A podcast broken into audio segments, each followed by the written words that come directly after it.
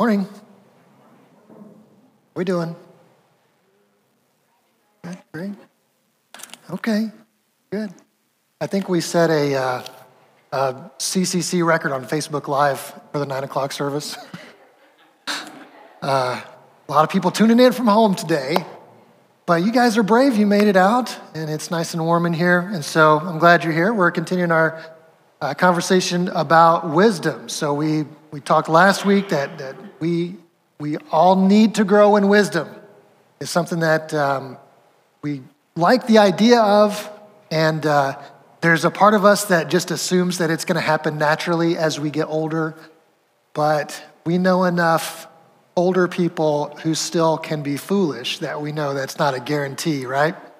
So we have to do something. If we're going to grow in wisdom, we've got to take some steps, be proactive. And so that's our goal is to figure out how to how to get to the ocean of God's wisdom. That's the metaphor we're using, the image of an ocean of God's wisdom. And so we defined wisdom last week as uh, empowered to know and do what's best. Empowered to know and do what's best. And uh, we talked last week that the source of all wisdom is God. God created it, God gives it, and um, it's all defined by God's nature and will as expressed through his activity in the world. So, with all of that in mind, we ended last week with this phrase from uh, one of the Psalms, and we're going to pick it up from uh, the same phrase from Proverbs 9:10 this morning. That the fear of the Lord is the beginning of wisdom, and knowledge of the Holy One is understanding. So, Scripture gives us a starting place. So, if we're gonna if we're gonna grow in this ability to know and do what's best, we have this starting place called the fear of the Lord. And some of you have heard that phrase, you've uh, read that before, you've formed an opinion about what that means. Some of you didn't like what you the opinion you formed and you kind of wonder what is what does it mean to to fear the Lord? It's the phrase gets used a lot in scriptures, 14 times in Proverbs alone, and it's really throughout the Old Testament and shows up in the New Testament as well. So we're going to dig into that today, but first um, I want to back up and, and start with this idea of knowing what's best, because I think if we're going to care about anything else that, that I say, you know, after this, we have to be convinced that we need help knowing what's best. Sometimes I think we, we function as though we don't. Like, I, you know, especially if you're older, maybe you've, you've lived enough life and you're like, I, have got this figured out. I kind of know, I kind of know what's best. I, I know how to figure that out on my own. Um, but it, it just becomes more complicated um, the, the more we really put some thought into it. So when we ask what's best, I mean, what do we, what do we even mean? Do we mean what's best for me? Uh, or what's best for my family? What if I feel like those two things don't align? Do we mean what's best right now or what's best for the future? A lot of times, those two things don't line up. Do we mean what's best for my personal safety or what's best for my purpose in life? Because sometimes those two things don't line up. So, what do we really mean by what's best?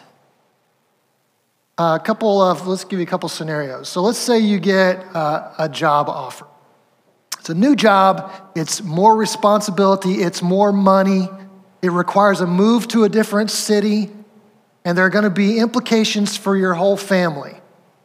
How do you know what's best in that scenario? How do you know if, if you should take the job or not? Is, is what's best for you the same as what's best for your family? Is it the same as what's best for your current employer? Do you take into consideration what's best for your friendships? What's best for your church family? I'll throw another scenario out there. Let's say that your marriage is in sustained conflict. That you've, you've done a lot of work to try to make things better and it's just not getting better. And now you have friends who are telling you it's time to start planning for divorce. How do you know what's best in that scenario? How, how do you know what's best? Is, is what's best for you the same as what's best for your spouse? The same as what's best for your kids? Is it the same as what's best for the future. How, how do you know? You, you can see that we can throw a lot of variables into this conversation that make it really difficult to know what's best. And hopefully, we can all agree at this point that we could use some help in knowing and doing what's best. Because as I said last week, even when we know what's best, we don't always do it, right? That defined my teenage years. I knew a lot more than I actually put into practice. Um, it, my, when I got in trouble with my parents, it, they weren't telling me things I didn't know. Like, another speeding ticket, really? You, are you aware that if you go over the speed limit, you could get pulled over? I knew this. I just didn't do anything about it. I liked driving fast. Uh, I was cured of that uh, by having no money to pay tickets with. So if we need help knowing and fearing what's best, uh, not fearing, knowing and doing what's best, and scripture gives us this starting point for wisdom, which is the fear of the Lord, then we need to dig into what the fear of the Lord means. So I'm going to throw out a definition for you, and then uh, we're going to back that up by looking through scripture. So, our working definition for today is fear of the Lord is embracing God's authority to determine what's best. So, if, if my goal is to know and do what's best, then um, I have to embrace God's authority to be the, the final word on what's best for me, for everyone, for his kingdom ultimately. And so that's the fear of the Lord. And uh, we're going to see how this plays out. So, there are a couple of examples in Scripture we're going to look at where the fear of the Lord is the the goal, and the writer gives us some reasons that we should have this fear of the Lord. And so we're going to look at what those reasons are and talk about that, and then we'll come back to talk about what does it mean to fear the Lord? Is it because I think like when I was growing up and this phrase would come up, it it felt like I was supposed to be afraid of God, and that that was that was the, the goal was to be afraid of God because God's bigger and stronger than you, so He can hurt you. Is that what it means? I'm going to let that hang for a minute. Let's look at Job. Uh, chapter 28. So, Job, we know his story a little bit. He um, was being tested, uh, his faith was being tested, and so this, this, the, the enemy, the accuser, Satan, took everything away from him. He, his kids all died, he, he lost all of his wealth, he lost his health, and uh, he's just suffering. And his friends come to comfort him. And they do something really wise and beautiful. They just sit with him in silence for seven days. No one says a word, they're just together. That's beautiful. And then they blow it by talking and they start to debate with Job about why all this stuff has happened to him. Why, why did you lose everything? And um, they have this debate for several chapters. Um, Job continues, he keeps defending himself and they keep accusing him. And towards the end of this debate, Job is kind of writing up a summary of, of his defense, his position. And he's going to talk about wisdom and fear of the Lord. Here's, uh, here's what Job says. If you see anything on the screen underlined, that's your part. Please read that loudly. So the goal is if um, I was watching this online, I could hear the audience saying it out loud. That's, you gotta be pretty loud for that. I don't know if you guys have ever watched one of our things online, but when it gets to this part, it's like, what's happening?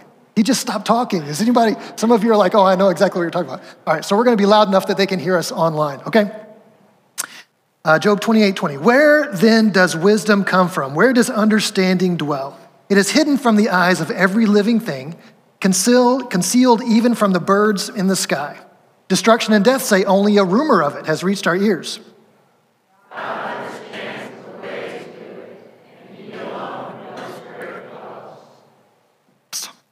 For he views the ends of the earth and sees everything under the heavens. When he established the force of the wind and measured out the waters, when he made a decree for the rain and a path for the thunderstorm, then he looked at wisdom and appraised it. He confirmed it and tested it. And he said to the human race,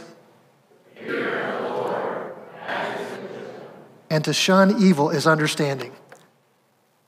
So Job says, We're looking for wisdom, okay? We're on this quest for wisdom. Where are we going to find it? It's only in God. And here's the reason why it starts with the fear of the Lord, Job says. And he gives us kind of this lesson about the forces of nature, doesn't he? He says, where does, where does the wind come from? Where does the rain come from? Where, what about the thunderstorms? Who's, who's in control of all of that? And so they lived in this period of history where they didn't have a deep scientific understanding of the forces of nature. And so when they saw this happening, they were like, whoever is in control of all of that, that person we should fear and, and respect and be in awe of. Who's ever in control of all those forces of nature, we should fear him. And that is the beginning of wisdom to acknowledge that the one in control of those powerful forces of nature deserves our respect and gets to define wisdom for us. That, that's Job's premise, that's his belief about wisdom. And uh, we're going to see something similar in Jeremiah. This is God speaking through the prophet Jeremiah to the nation of Israel uh, to sort of criticize them for their um, lack of wisdom. Here's what God says in Jeremiah 5 22. Should you not fear me, declares the Lord? I made the sand a boundary for the sea, an everlasting barrier it cannot cross. The waves may roll, but they cannot prevail. They may roar, but they cannot cross it. And they have turned aside and gone away. They do not say to themselves, Let us fear the Lord our God, who gives autumn and spring rains in season, who assures us of the regular weeks of harvest. Okay, so we see a similar thing the fear of the Lord being spoken of in terms of the forces of nature. Uh, and Jeremiah, God is saying, you, you know the oceans, right? You, you know the waves out there? And for the people of this time, the ocean was the most terrifying thing on the planet. Like they could, they could handle pretty much everything else. But man, the ocean just seemed like this untamed, chaotic wilderness where it was just death and danger out there. And God says, I, I'm in control of the ocean. Like I, I decide where it stops and it can't go any farther than I tell it to go. And he says, For that reason, you should fear me, but you don't. You, you've decided to rebel against me. You've decided to decide that you know what's best instead of trusting me to know what's best. And even at the end, he gives another reason. He says, You should at least trust me because since I control the weather, I send rain so that you can have harvest, so that you can have food to live on. So God, God is saying, like, I have all of this authority over the forces of nature, and I leverage that authority for something good, for what's good for you. I control the rain and I send it to you so that you will have crops and you can eat and live. So he gives this justification for fear of the Lord as like, I'm, I'm in charge of the scariest thing that you can think of. I'm, I'm bigger and badder than that. Not badder, you know what I mean. And he says, like, also, I leverage that power for your good, right? So, why does this feel like a, an analogy that doesn't fit in our point of history? I think when we hear, like, okay, God is over the wind and the thunderstorms and, and, and the oceans, there's, there's a, a way in which I think we, we take our scientific knowledge and we allow it to divert us from the power of God. Science is good. Science is beautiful. I love science because science shows us how God created things to work. And I, th- I think that He set things up so that we would explore. When you think about how much we still don't know, and you kind of go, why, why is all of that even out there? Why are all those galaxies out there? Part of it is just God's creativity and abundance, but part of it is I think he wants humans to explore this stuff, to get to know him better. But I think what we've done when it comes to these forces of nature that are described in these two passages is we said, well, we kind of get where rain comes from. We understand the water cycle. We kind of get, you know, the ocean currents and the waves, and we sort of understand. We've kind of mastered that, and, and we can build ships now that, that can survive out there. So we've sort of removed God or the power of God from our understanding of the forces of nature. When in reality, that hasn't changed. Just because we understand it better doesn't mean God is not still over all of that, controlling all of that, in charge of all of that. And so I think the justification should still ring true for us. Even today, with our scientific knowledge of how all these things work, we should still step back and recognize wow, God is, God is above and over and controls and created all of this. And therefore, my response is fear of the Lord. So, does it mean that we should be afraid of God? Because God is stronger than us and he can hurt us. Is that what it means? I, I think uh, we, we need to talk about fear and love, how, these two things can work together fear and love. Um, some of you, this is going to make you um, think of Michael Scott when uh, he's asked, Would you rather be feared or loved? And he says, Both. I want people to be afraid of how much they love me. Um, there you go. That was for you, Mr. Beechler. So I, I think that we struggle with these ideas of fear and love going together.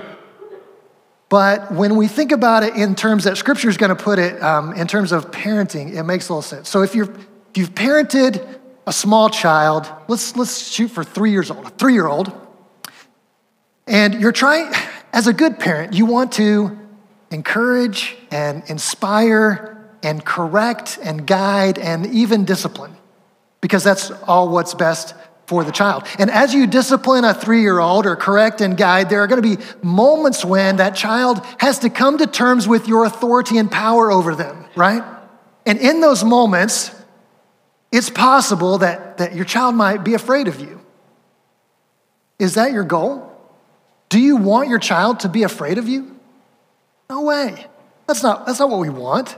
That, that could be a reaction that they have because of their limited understanding and their immaturity is that they, they might be afraid of you in a moment, but that's never our goal. Like we, we would like to avoid that. In fact, we want our kids to know that we love them and what we do is for them. And yet, that fear might be there in a moment. I, think the same is true with God. I don't think his, his desire is for us to be afraid of him.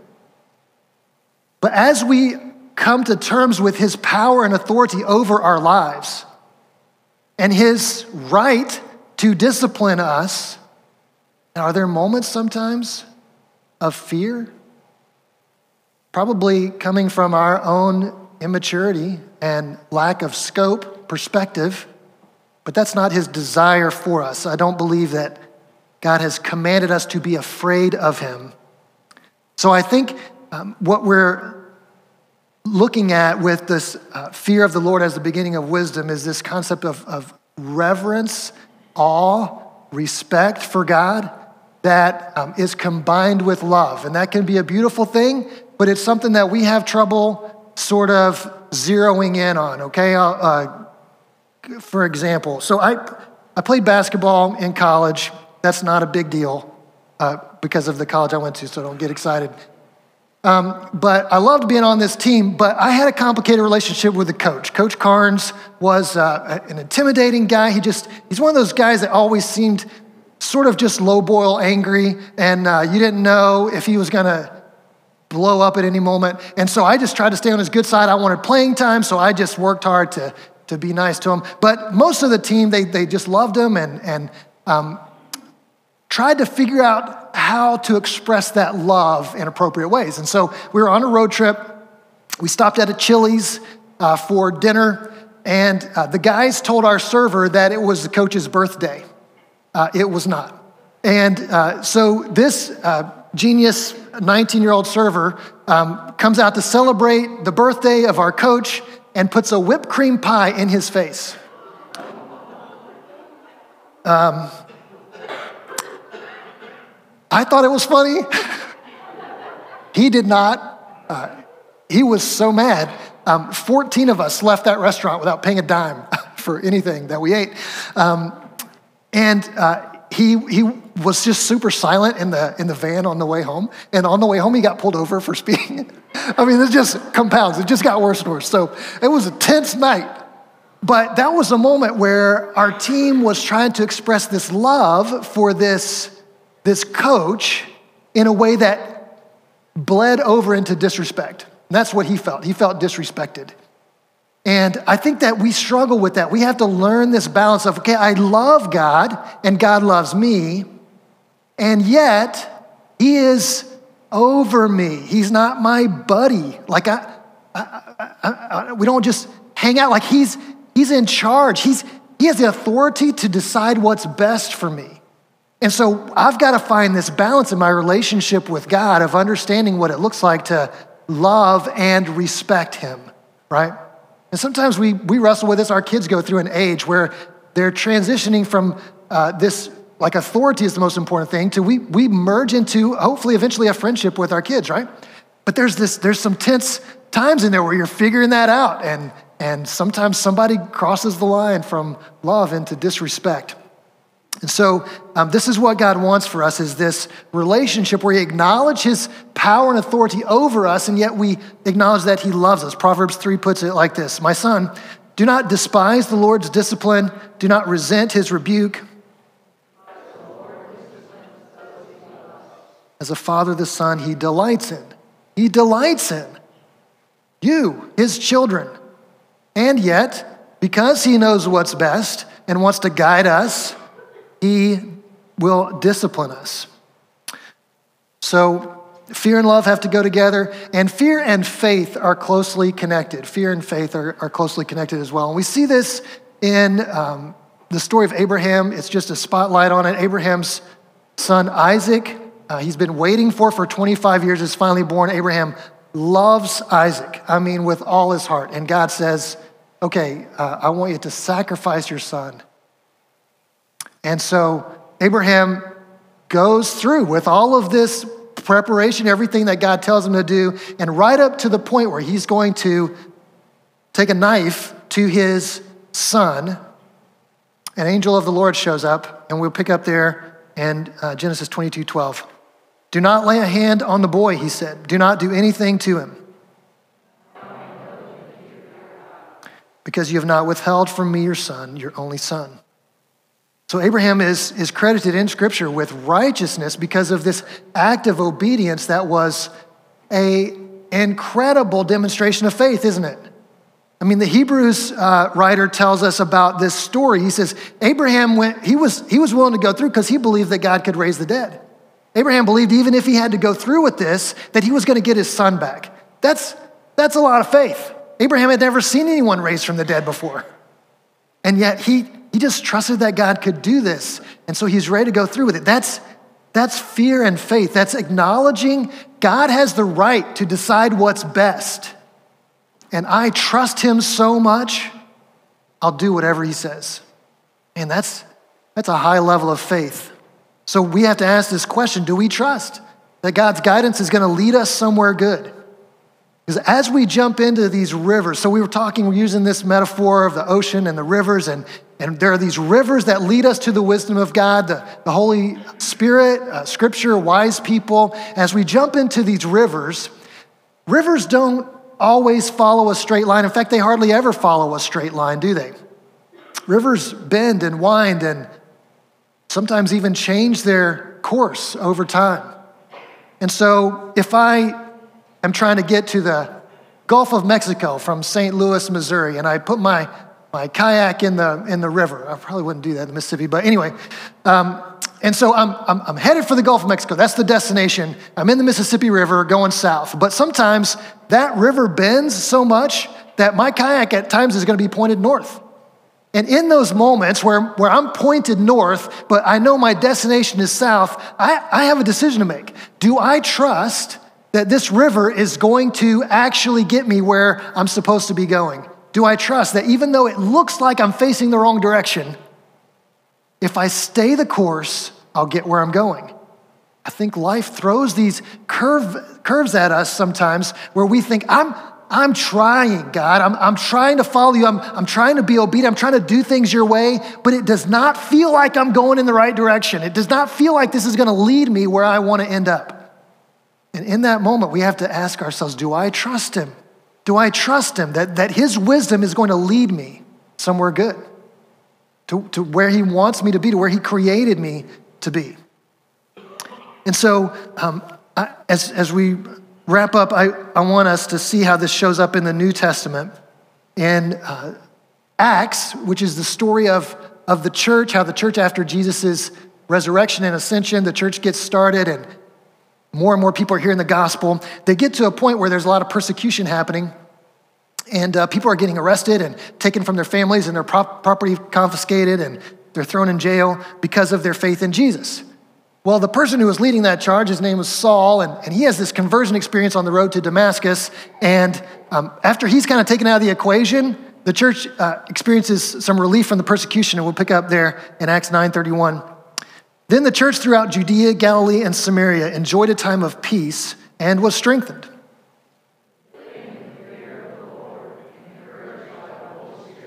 it increased in numbers. So, living in the fear of the Lord is not something that happened after the persecution ended. It was something that was ongoing for these people throughout their time of persecution. They continued to live in fear of the Lord. They continued to embrace God's authority to decide what was best. They continued to live in this relationship of love and respect. They continued to have faith that God knew what was best for them and they could trust His way even when it felt like uh, the wrong direction. And because of their fear of the Lord, they get to this season of peace where there's a lot of growth and thriving for the church. Now, that season of peace didn't last forever. Uh, the persecution came back again later, but their fear of the Lord never changed. And I think that's what we're called to, and I think that's the challenge for us is to be able to say, all right, I'm gonna, uh, things are not going like I wish they were. This is not what I had planned. This does not even feel like it's what's best. But God is good, He loves me. I can trust Him to decide what's best for me. That's, that's the fear of the Lord. So we're going to continue through the series to ask this question What is the wise thing to do?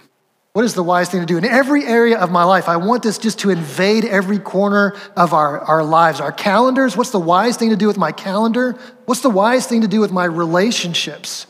My, the people that God's put in my life? What's the wise thing to do with my finances? What's the wise thing to do with my career or my retirement? What's the wise thing to do with my hobbies? We want this to invade every corner of our lives so that we're continuing to grow in this ability to know and do what's best according to God's wisdom.